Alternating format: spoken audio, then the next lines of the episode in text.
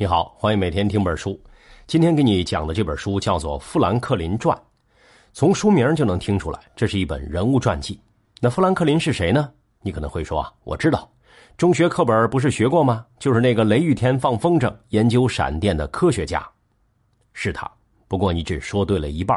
除了科学家，他其实还是位商人，是位政治家，甚至是美国国父级的人物。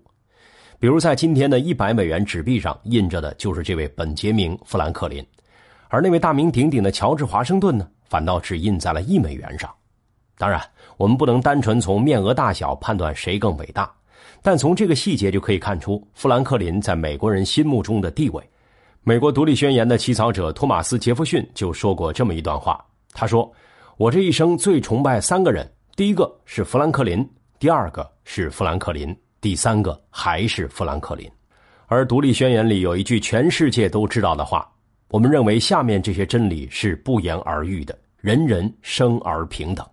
这句话就是杰弗逊草拟富兰克林修改出来的。按理说，这么大影响力的人，怎么也是个人格上的楷模吧？还真不是。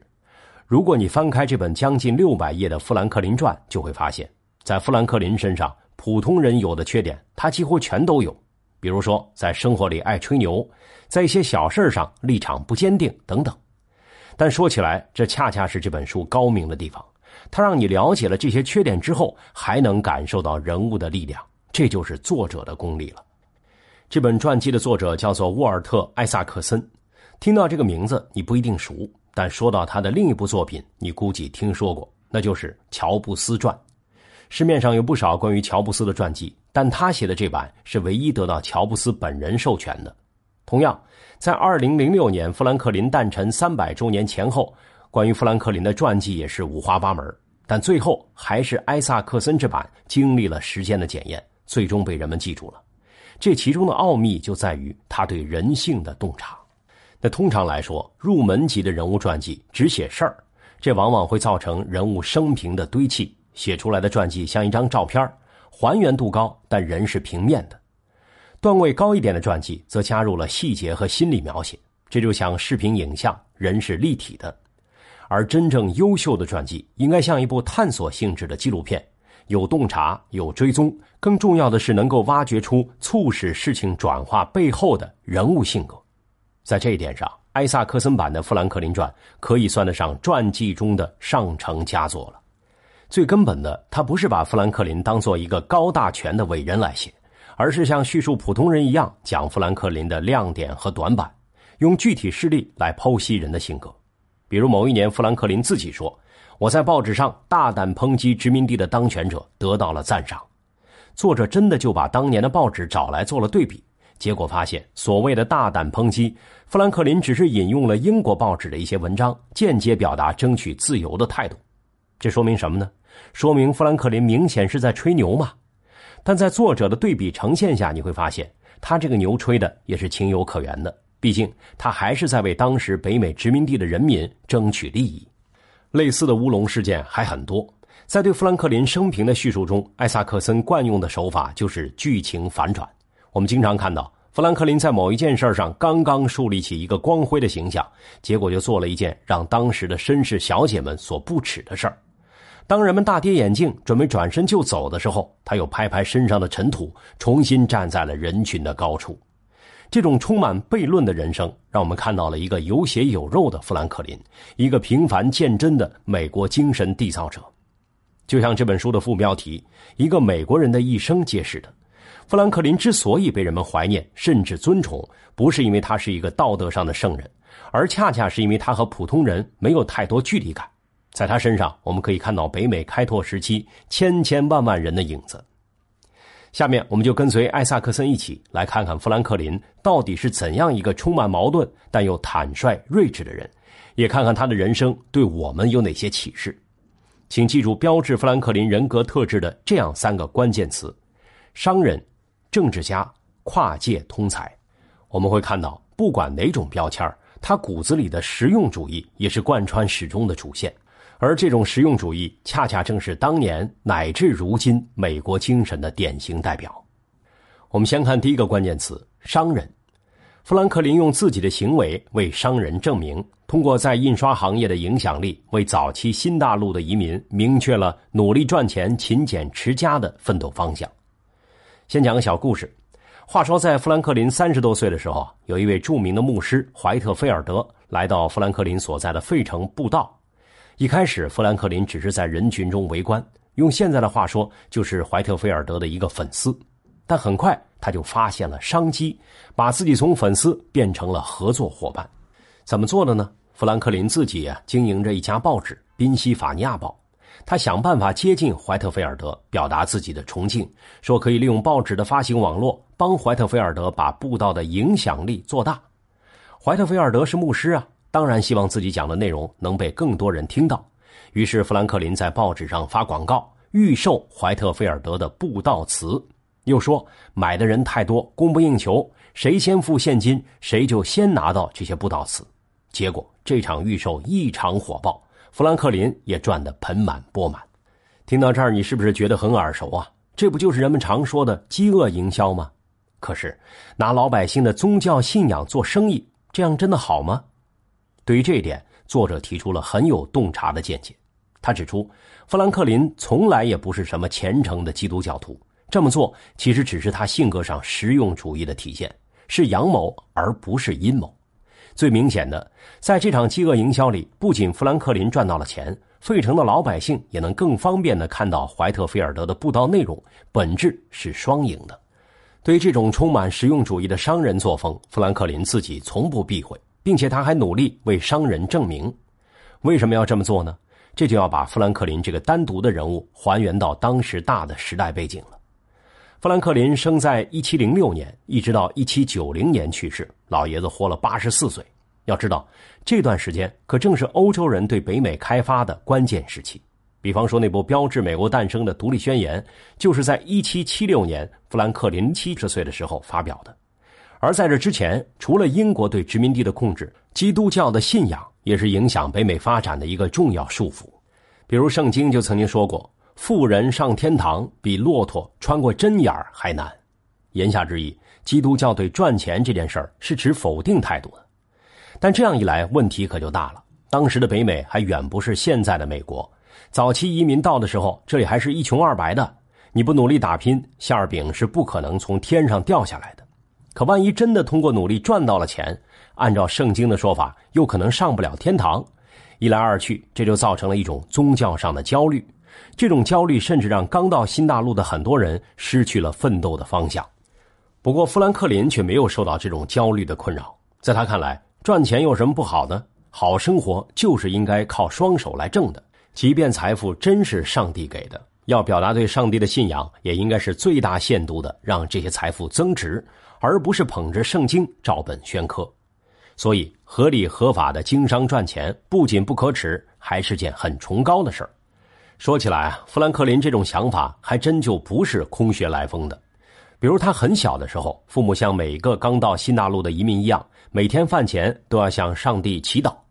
可小富兰克林不仅没跟父母一起祈祷，反而说：“你们与其向上帝祈祷，还真不如向那个装食物的木桶祈祷，这样我们还能有更多吃的。”你看，在上帝与木桶之间，富兰克林关于木桶的选择，很早就体现了他实用主义的行事作风。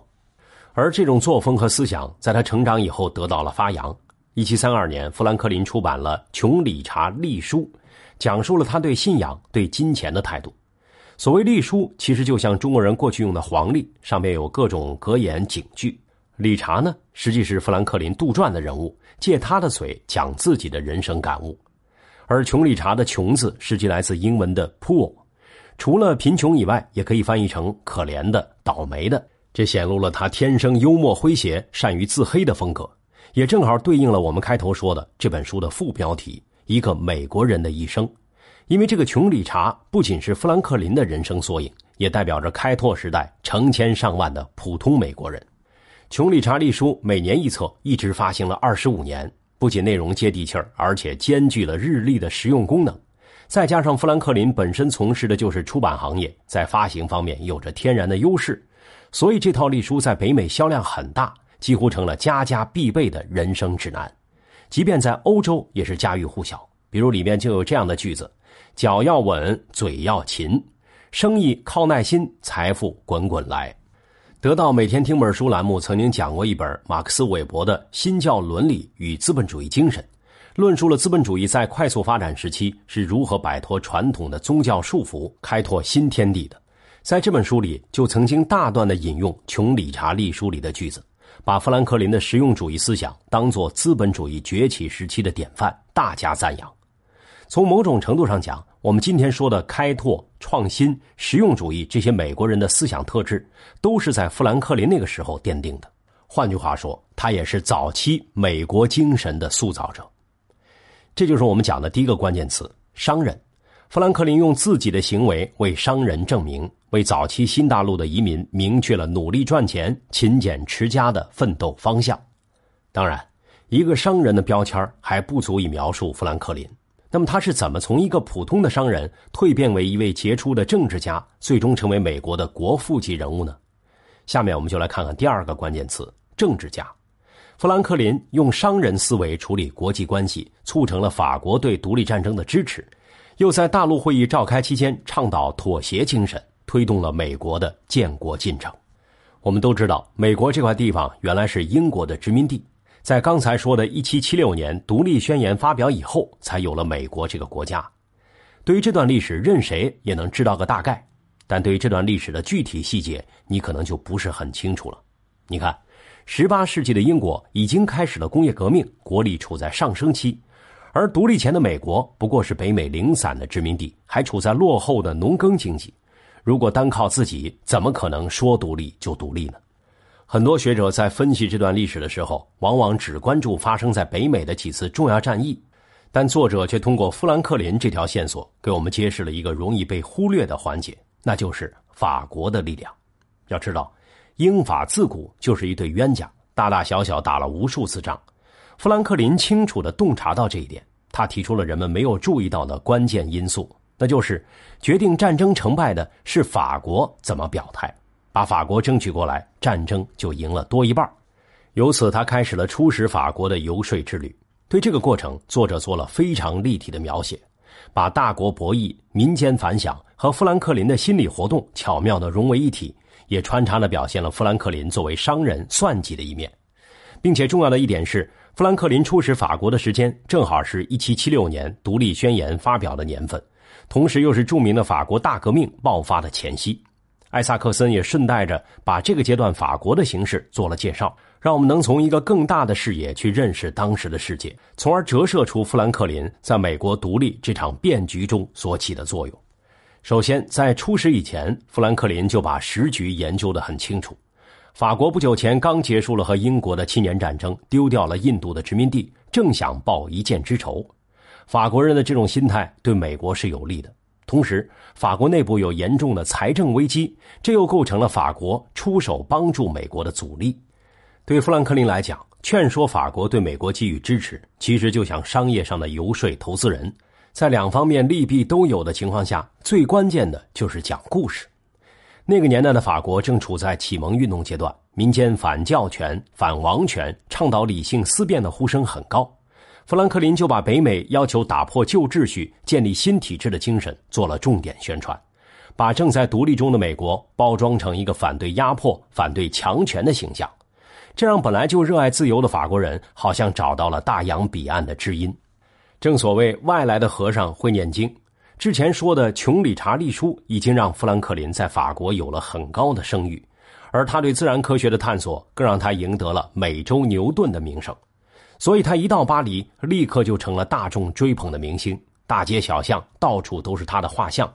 最后，连路易十六的情妇也开始给国王吹枕边风。路易十六还送了他一个印着富兰克林肖像的陶瓷夜壶，可见富兰克林的受欢迎程度。就这样，富兰克林利用自己的民间声望和交际手段，成功打入了法国宫廷。同时，他故意散布消息说，英国和法国都想和北美结盟。这就很像商业上的讨价还价，暗地里实际是向法国传递信号：你要是不支持，我们可找英国去了。最终，路易十六在凡尔赛宫接见了富兰克林的使团，认可了法国对美国争取独立的支持。在独立战争的僵持阶段，这种支持无异于雪中送炭。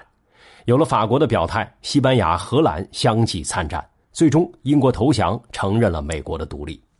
对于富兰克林促成美法结盟的这段往事，美国人至今都是相当认可的。比如耶鲁大学历史学家埃德蒙德就曾经说过，富兰克林所达成的是美国有史以来最伟大的外交胜利。当然，历史学家从结果上这么定位是没错的，但艾萨克森作为传记的作者看到的就不止这些了。作者最擅长的反转又来了。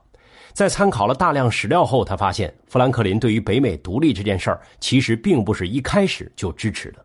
从某种程度上说，他是墙头草都不为过。而真正从左右逢源的商人转变为一个心向美国的政治家，富兰克林的成长其实是一步步来的。比如，远在独立宣言发表的十几年前，英国毫无节制地向北美殖民地征税，富兰克林在公开场合表示自己是如何愤怒，如何号召人们抵制征税。但在私下，他却屡屡向英国示好，企图调和英国与北美之间的矛盾，因为这里边还有富兰克林自己的小算盘。他希望被英国政府任命为管理北美殖民地的官员，好从中获利。直到后来，他发现英国已经任命了别的人选，这个希望才破灭。更重要的是，在这个过程中，富兰克林的思想也在不断成熟。他亲眼看到了英军在北美的一系列恶行，也感悟到了破除旧有的王权体系、建立一种全新制度的必要性。之后，他慢慢倒向了北美一边。但即便这个时候，富兰克林的表态也是很费了一番心思。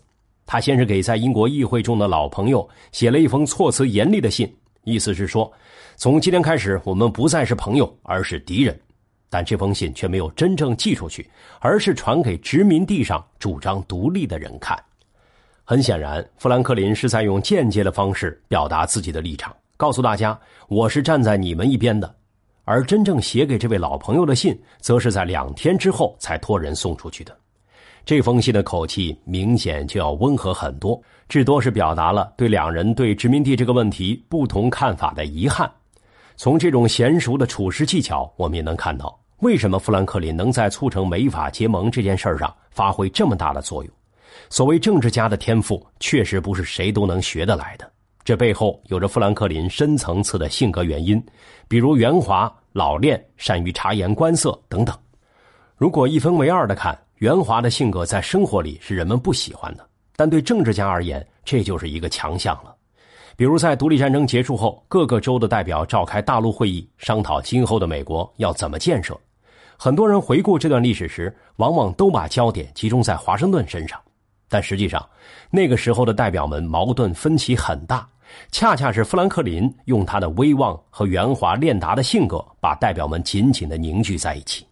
要知道，一七八七年各州代表在费城开会的时候，富兰克林已经是一位八十一岁的老人，而著名的乔治华盛顿不过才五十五岁。在见证了一生商业和政坛的风云变化之后，富兰克林所有经历过的事儿都已经凝练成了人生智慧。在会上，他倡导大家放下成见，彼此妥协，最终才使几次面临僵局的会议圆满进行了下去。而这次会议所达成的历史性文件，就是我们后来知道的美国政治体系的基石——一七八七年美国宪法。从这个意义上说，富兰克林是美国开国的国父级人物，是一点儿也不为过的。这就是我们讲的第二个关键词——政治家。富兰克林用商人思维处理国际关系，促成了法国对独立战争的支持。在描述完商人和政治家这两个重要的身份以后，你是不是发现富兰克林在我们眼前的形象更加清晰了？应该说，无论是作为商人还是政治家。理性、实用都是富兰克林贯穿始终的人格特质。这些人格特质甚至也延伸到了他对自然和世界的探索。最后，就让我们来一起看一看关于他的第三个关键词——跨界通才。富兰克林对各个领域都保持浓厚的兴趣，并且提倡科学研究要与实用结合，最终学以致用。吴军老师曾经在他的得到专栏《硅谷来信》里，用三封信的篇幅讲过富兰克林的故事。用吴军老师的话说，富兰克林是他的精神导师。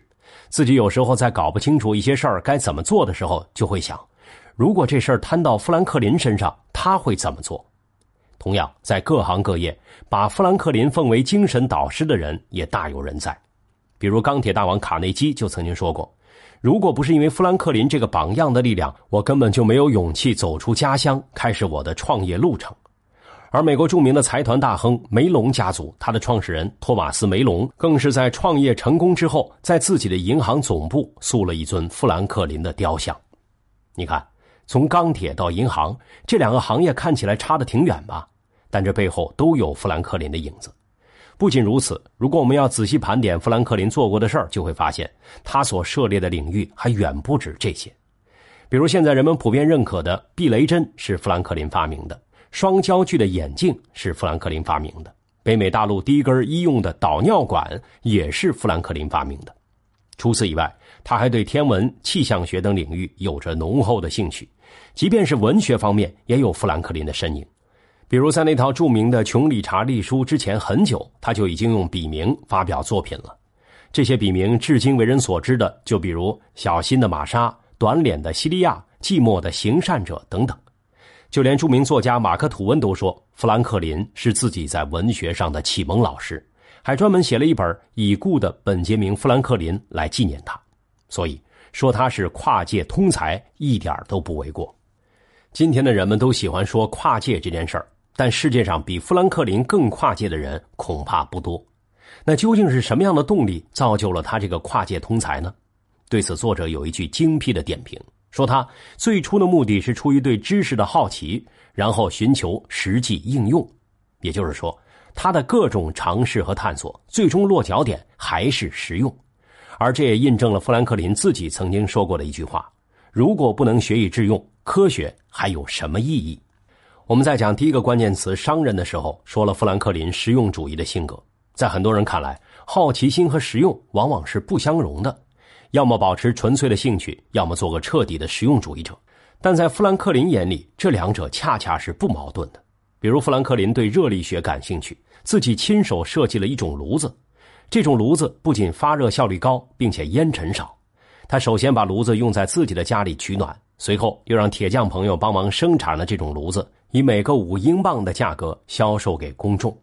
当然，富兰克林最初的发明和设计不仅仅是为了卖钱，实际上他在赚钱的同时，也在向公众普及科学知识，这也是他学以致用的一部分。比如，他就亲自撰写了炉子的科学原理手册，解释了为什么热空气比冷空气所占的空间大这些知识。要知道，那个时候还是十八世纪中期，这样的手册可以说就是当年最早的科普教材了。事实证明，炉子在卖出去以后，受到了老百姓的广泛欢迎，就连富兰克林所在地费城的总督都对炉子产生了浓厚的兴趣。就像我们前面说的，富兰克林在对待赚钱和宗教信仰的问题上，始终保持着理性实用的态度。他也坚定地认为，对知识的探索是不应该受任何学科限制，也不应该受时间和地域限制的。在他看来，自然界与人类社会的学问可以分为很多门类。但这些都没有最底层的探索精神重要，而这种想法刚好与他生活的十八世纪欧洲倡导理性思辨的启蒙运动精神不谋而合。从某种程度上说，富兰克林的思想既受到启蒙运动的影响，富兰克林本人也是启蒙时代的代表人物之一。再比如刚才讲政治家富兰克林的时候，我们说过，他曾经代表北美殖民地出使法国。这段时间里，他就和巴黎的很多思想家、科学家做过很深度的交流。同时，在乘坐渡轮横跨大西洋途中，他还研究了海豚的习性，并把月亮的圆缺和星座结合起来，定位自己航行到了大西洋的什么位置。出使结束，从欧洲返回北美途中，他又顺带把洋流做了研究，写了四十多页的报告，还配了插图和数据表。他甚至和水手们一起尝试用扑克牌测算风速。用拴着绳子的瓶子来测量不同深度海水的压强。这些研究虽然在富兰克林生活的时代还没有转化成什么实用的商业价值，但却为后世的科学研究奠定了基础。总之，富兰克林的跨界探索无时不在，无处不在。在他性格的深处，一直住着一个充满好奇心的孩子，驱使着富兰克林对世间的万事万物都保持着浓厚的兴趣，想要探究他们的本源。更可贵的是，在探索之外，他还不忘了把技术与实践相结合，转化为最终的生产力，造福公众。这也是为什么他能被后世各领域的人敬仰的重要原因。好，这本书就讲到这里。我们来总结一下这期音频的内容。我们总共讲了三个关键词。第一个关键词：商人。富兰克林用自己的行为为商人证明，通过在印刷行业的影响力，为早期新大陆的移民明确了努力赚钱、勤俭持家的奋斗方向。作者用富兰克林预售怀特菲尔德布道词的故事，呈现了他的商业头脑，同时也说到了他在生活里精于算计的性格。在《穷理查历书》中，他借虚构人物理查表达自己的人生感悟，为新大陆早期的移民摆脱思想束缚、发展经济产生了巨大的影响。第二个关键词：政治家。富兰克林用商人思维促成了法国对独立战争的支持，又在大陆会议召开期间倡导妥协精神，推动了美国的建国进程。独立中的北美无法与英国相抗衡，富兰克林出使欧洲，成功的游说了法国参与结盟，赢得了美国的独立。作者指出，富兰克林并非一开始就倾向独立，而是以圆滑的性格左右逢源。这种性格在随后召开的大陆会议上起到了重要作用，最终聚拢了代表，完成了美国宪法的制定。第三个关键词：跨界通才。富兰克林对各个领域都保持浓厚的兴趣，并且提倡科学研究要与实用相结合，最终学以致用。富兰克林一生涉猎广泛，坚持学以致用，认为科学研究应该应用于大众。他的钻研态度不受时间、地域和学科的限制，是名副其实的通才。好，这本《富兰克林传》就讲到这儿。回头看来啊，近些年关于富兰克林的传记类作品很多。艾萨克森这版之所以能被人们广泛认可，确实有他的独到之处。我们在读传记的时候，最大的障碍往往就是这人和我有什么关系啊？他看上去那么高大完美，而艾萨克森的人物传记恰恰巧妙地解决了历史人物的距离感这个问题。透过富兰克林这个人物，我们可以感受到他生活的18世纪。欧洲的变革风潮、北美的独立躁动，以及人们从宗教上的保守教条到思想上开明实用的转变，这种以人为线索来叙述历史的画面感，比单纯的教科书要更加丰满鲜活。同时，在写法上，艾萨克森通过诙谐的语言和一个个小故事，拉近了书中人和读者的距离，用恰当的剖析和点评，让人们看到伟大人物平凡的一面。正所谓，把圣人写成圣人不是功利，让圣人走进充满烟火气的人间才是难得。那么，听完上面讲的内容，你心里是不是也有了一个真实的富兰克林呢？以上就是本期的全部内容，为你准备的笔记版文字就在音频下方的文稿里。恭喜你又听完了一本书。